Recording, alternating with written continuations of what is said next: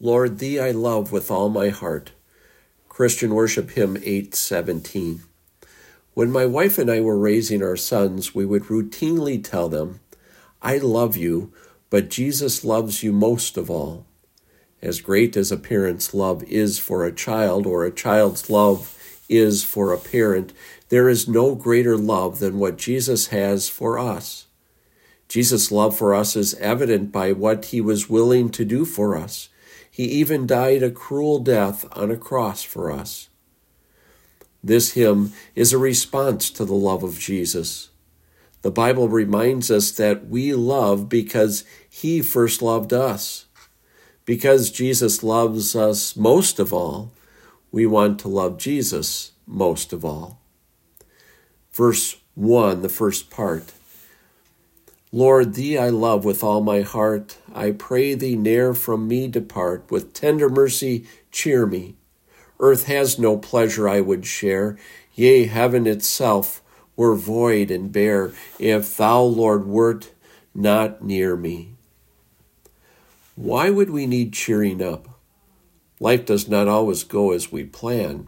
In fact, life can be difficult. It can especially be difficult as a Christian.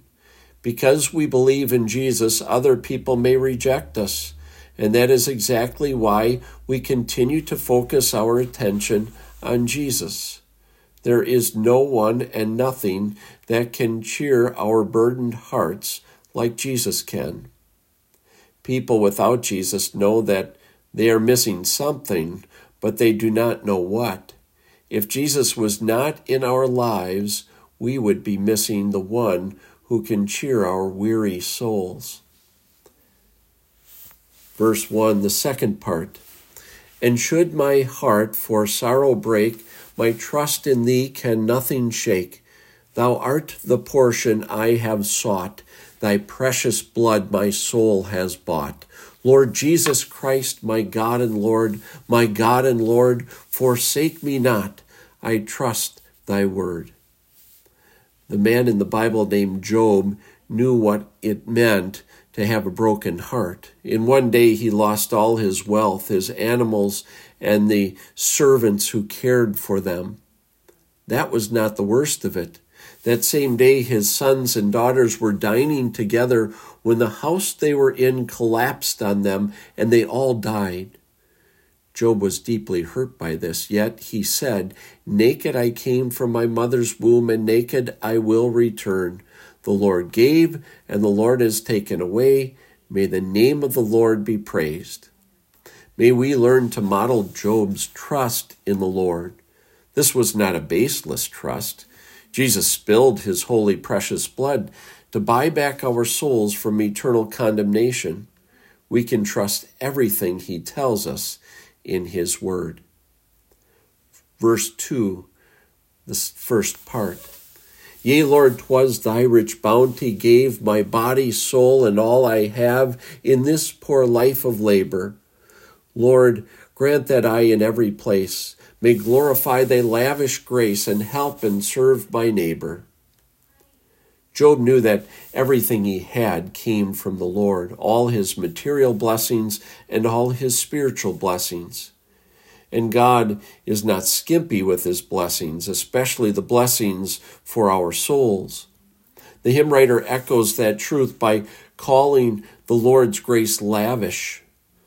Merriam Webster Dictionary defines lavish as expending or bestowing profusely the Lord is constantly giving gifts of His grace in abundance. May it be our prayer that in response to this lavish grace, we help and serve our neighbor. The second part of verse 2. Let no false doctrine me beguile. Let Satan not my soul defile. Give strength and patience unto me to bear my cross and follow thee Lord Jesus Christ, my God and Lord, my God and Lord, in death thy comfort still afford. When we suffer, it is tempting for us to say something that God does not say. When Job lost his children and possessions, his friends came to him and told him that he must have done something wrong to deserve this. The friends did not know what they were talking about because God allowed Satan to bring this on Job precisely because, as the Bible says, there was no one like him on the earth, a man who is blameless and upright, who fears God and turns away from evil. When we are suffering, Satan is also very ready to accuse us and to make us think that God does not care about us. It is then that we need our Lord to strengthen us so that we can patiently bear up under our cross and continue to follow Him.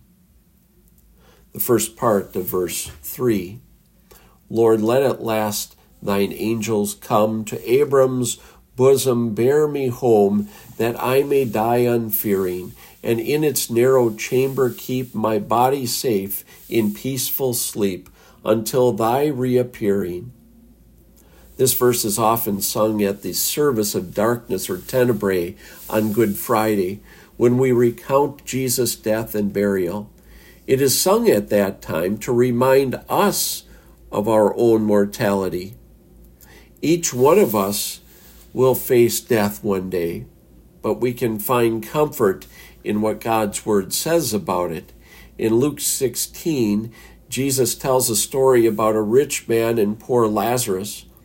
When Lazarus died, his soul was carried by angels to Abraham's side. Abraham is known as the father of believers. Heaven is where the souls of all believers go when they die. What happens to the body at death?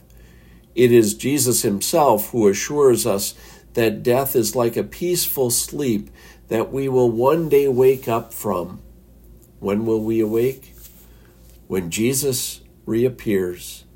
What a comfort all this is as we bear our cross here on earth. The second part of verse 3. And then from death awaken me that these mine eyes with joy may see, O Son of God, thy glorious face, my Savior and my fount of grace. Lord Jesus Christ, my prayer attend, my prayer attend, and I will praise thee without end. When is Christ coming back? He does not tell us the day or the hour, but we are confident that he will indeed return. When he does, he will raise up all who have died in him and bring them into his presence. Imagine what it will be like to see Jesus. We will want to praise him without end for bringing us there. This hymn is really a prayer written by a Christian man to our Lord Jesus Christ. At the end of the hymn, he pleads that Jesus will pay attention to his prayer. When we are enduring a hardship because we follow Christ, we can turn to Jesus for help. You and I can be confident that whenever we pray to the Lord, He will listen to us. Why can we be so confident? Because Jesus loves us most of all.